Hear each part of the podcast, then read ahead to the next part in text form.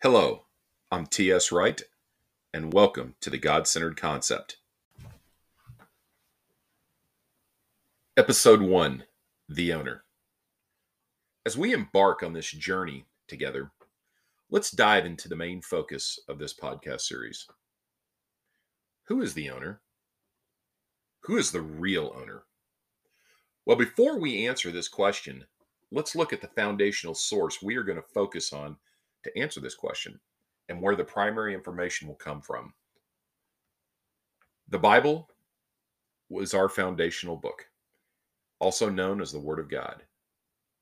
And this is going to be the book that we use for the entire series.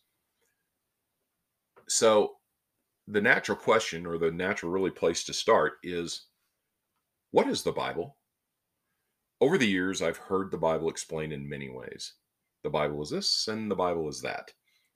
I am sure all of us have made an attempt to explain it ourselves, or at least heard it explained in many ways. However, I would like for you to at least humor me for the moment with an explanation that I'm going to give that will also set the tone for this entire podcast series. So here it is, and bear with me for a moment. The Bible is God's voice through the written word claiming ownership and authority over his creation. Let me repeat that. The Bible is God's voice through the written word claiming ownership and authority over his creation. So if we take a look in Genesis 1, where Moses is writing about the creation of the heavens and the earth, the very first verse starts with just that. And it basically, Moses is writing that God created the heavens and the earth. So already God is already being established as the total creator, which automatically is assumed that he is the owner. He continues by stating how God would speak and then create. His voice was claiming his ownership, authority, and will over his create all of his creation. And this goes from Genesis 1 all the way through Revelation 22. Whether directly or indirectly, God is always establishing that he is the owner, and that he gets all the privileges that come with that ownership. So let's dive into what that looks like.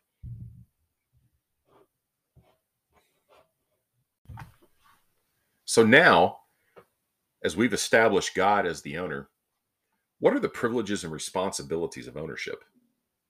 Well, number one, decision making power. God gets to make all the decisions. He has the power to make all final decisions. Just like any owner of a company, um, the head of any monarchy, he gets to make those decisions. So, the first thing that we're going to look at is him setting the agenda and some examples of how he sets that agenda.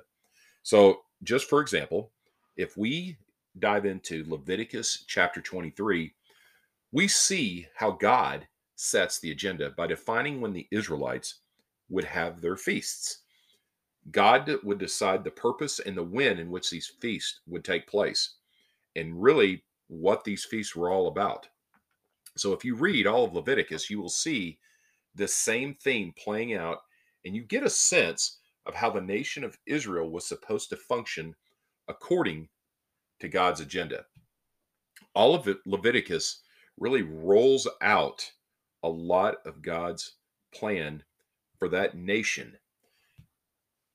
The book of Deuteronomy, you could also throw this into this particular place because it's really where Moses is giving the preparation before they cross over into the Jordan, again, reminding the Israelites of a lot of different aspects of their particular society and how that's going to look when they cross the Jordan. So, Leviticus 23, again, talking about those feasts, but these books, God is setting the agenda so that the Israelites are prepared when they cross over the Jordan. So, the second reading that we're going to look at is Acts chapter 9, verses 1 through 19. When Jesus appears to Paul and he is converted on the road to Damascus, there is something going on here. And really, what's happening is that Jesus is setting the agenda for the future of the church. Because here's what's happened. If you keep reading, you will see how Jesus sets this course of Paul's life. And again, this is just another example of how God is using his power to set the agenda of what would happen. Because what happens in Acts chapter 9 is going to set in motion and it's going to set the agenda not only for Paul's life, but how the church would spread across the entire Mediterranean. Paul, more than anybody else, will spread the word of God in a way that is beyond imagination. It is going to be beyond probably even his imagination. For him to understand how it is impacted today, then would have probably blown his mind. But God was setting an agenda to make that happen, and he was doing it through Paul. And again, he has every right to do that because he has the decision making power and he is the owner. Understand this that Paul would suffer many things. And through this process, God's agenda would be carried out. All right. So the second thing we're going to do is we as we've moved forward from setting the agenda is God will also create, claim, and then set things in motion according to his will. So if we read Genesis chapter 1, God creates the world by his spoken word. God says, and the creation comes about. And then it is completed, which is signaled by the claim that this is a day. For example, in Genesis 1, chapters, or excuse me, chapter 1, verses 3 through 5, God says, Let there be light. Then the light appears. And then he separates the light and the darkness and claims the light is day and the darkness is night. And then in the finale of this particular passage here, to finalize it, it is evening, then morning, the first day. So here's what God has done He has literally created how a day is defined the power of His spoken word, and then forming it according to His will, then naming it. Because God is the owner, he gets that privilege. He also decides when everything is created later in Genesis 1. And basically, each day is characterized by what is created during that time. So if we read the entire chapter, we see how that unfolds. The second reading we're going to dive into here is for God creating and claiming and then setting something into motion is we're going to look at Matthew chapter 16 verses 13 through 20. Jesus is asking the disciples about who they say he is. Now, eventually, Peter answers Jesus that he believes he is the Christ, the Son of the living God. Then Jesus says, through a reply, Blessed are you, Simon, son of Jonah, for this was not revealed to you by flesh and blood, but by my Father in heaven. And I tell you that you are Peter, and on this rock I will build my church, and the gates of Hades will not prevail against it. I will give you the keys of the kingdom of heaven. Whatever you bind on earth will be bound in heaven. Whatever you loose on earth will be loosed in heaven. Jesus claims that God has appointed him and revealed to Peter that Jesus is indeed the Son of God and then Jesus takes it a step further and claims his church. Literally, like it's his possession, because it is. If that isn't enough, he then claims how it will overpower Hades.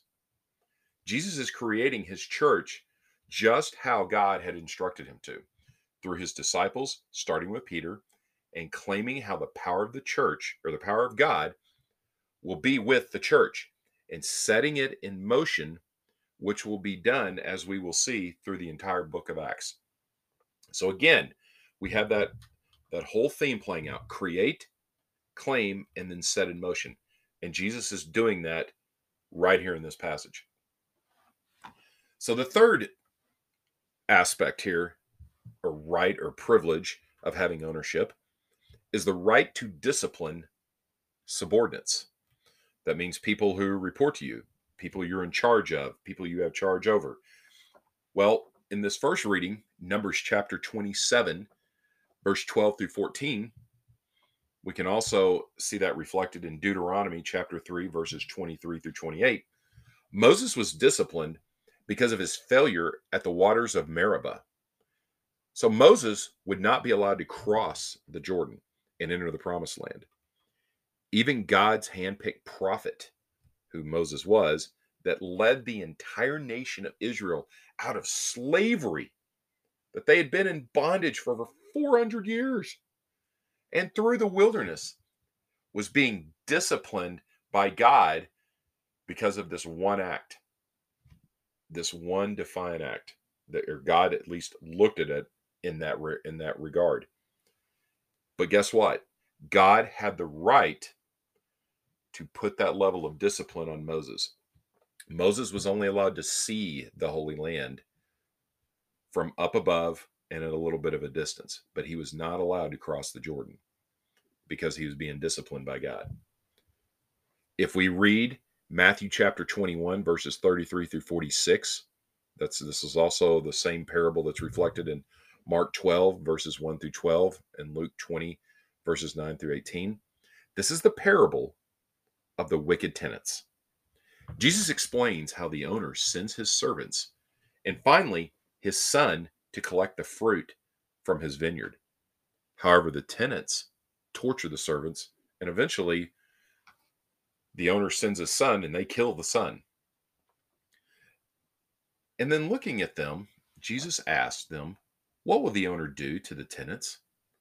They said that he will get rid of those wretched tenants and get other tenants that will actually give him the share of the fruit during the harvest. Now, the Pharisees are who God is speaking about, and they knew it. So, as Jesus is speaking here,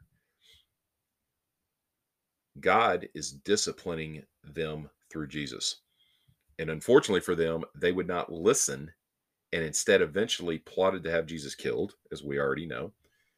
Because they defied God, they would eventually lose everything when the Romans destroyed the second temple and they had to flee Jerusalem. Again, God has the right to discipline as he sees fit, and he disciplines the nation of Israel.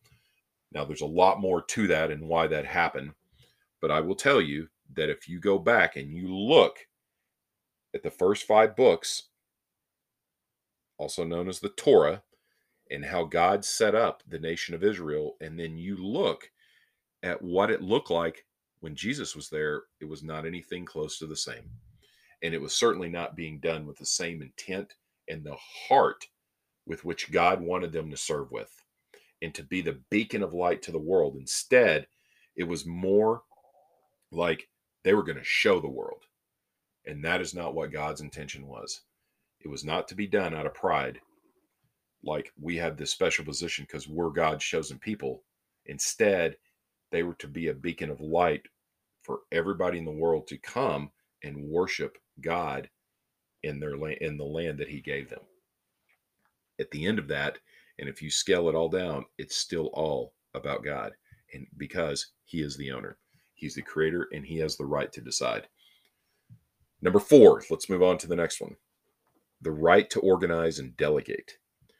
When we read Genesis 2, this is all about how God organizes and delegates. We see how he organizes the rivers and the garden, then places Adam to cultivate it. He instructs Adam on what he is to do and not to do. He then delegates his authority to Adam in trying to bring him a suitable helper. He finally creates Eve for Adam, so he now has a suitable helper. God structures, he organizes, and he delegates. And we see this play out in Genesis 2. If we jump into the New Testament, over to the Gospels again, Matthew chapter 28, 16 through 20, or Mark also reflects this in chapter 16, verses 14 through 18. This is Jesus organizing and delegating the Great Commission to the disciples. He claims authority, then he tells them what to do, and then he delegates it to them. Go and baptize all nations. He, he gives them that authority. So, a side note here is the reality is, is this is what the church is supposed to be it is a movement, it is not a building, a brand, a location, or an institution. And the Great Commission really sets the foundation that the church is a movement and not these other things. So sometimes there's been times in history where I believe that the church has gotten itself into problems and troubles because we've added too much of the human element to it with rules, regulations, brand, buildings, location, and institutionalization versus remembering that this is indeed a movement. All right, number five God gets all the glory, the honor, and rewards because, again, he is the owner.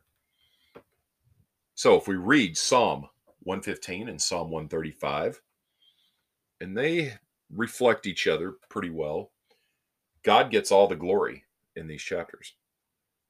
He is the only one who deserves glory and praise. He gets it all because he is the owner and creator. He and he alone gets that level of respect. If we go to Revelation chapter 4, verses 9 through 11, God gets all the glory, honor, and power. He alone is worthy. Even the 24 elders throw their crowns down before the throne. God is the owner and gets everything. In Colossians chapter 1 verses 15 through 20, the Son of God, Jesus Christ, is given the supremacy over all creation. And Paul is claiming how Jesus is the head of the church and reconciles all things to himself.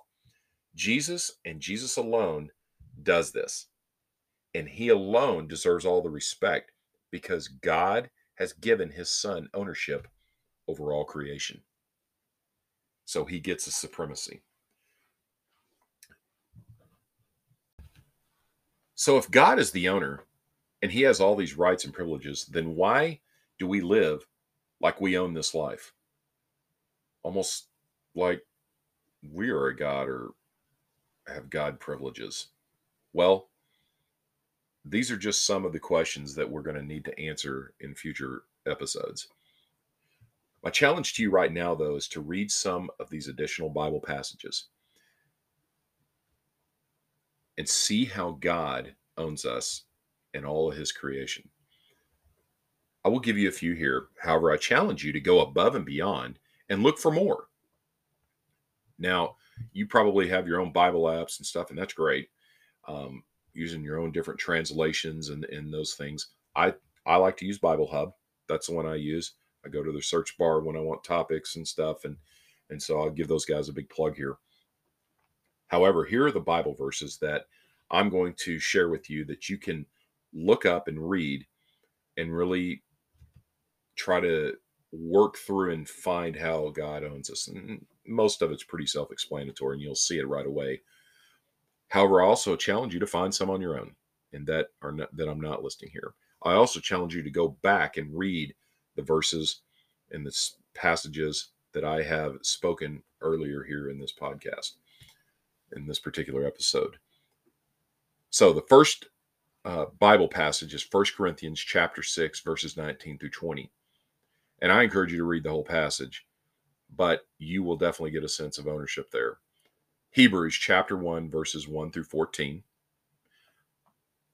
Genesis 14, verses 17 through 22. Psalm chapter 110. The Gospel of John chapter 1, verses 1 through 4. Hebrews chapter 11, verses 1 through 3. Again, the Gospel of John chapter 1, verses 14 through 18 and Psalm 84, verses 1 through 12. Philippians chapter 2, verses 5 through 11. And Revelation chapter 2, verse 1. So these are a few. Obviously, there is many of them in the Word of God, and I challenge you to find some of your own, and you might even find some that are kind of your favorites, and that's great. I ask you to write. I'm just telling you to write those down, journal them, meditate on them, and really see how God owns us. So now that we have firmly that we have firmly established who the owner is and what privileges and rights God actually has because he is the owner, the next step is to do something with this knowledge. Because if he's the owner and we are not, then that may mean we need to look at some things a little bit differently than how we do. So before we take any other action, we first need to look at what influences us. And that might actually help us to understand what keeps us from fully giving all of our authority and trust of our lives over to God. So, in the next episode, we're going to look at a topic called the cultures. We're going to look at what type of a culture we do live in. Where did this culture come from? How does it impact the way we view life? And does it align with the way God wants us to see the world? Until next time, go forth in total surrender to the one who owns and reigns over all creation.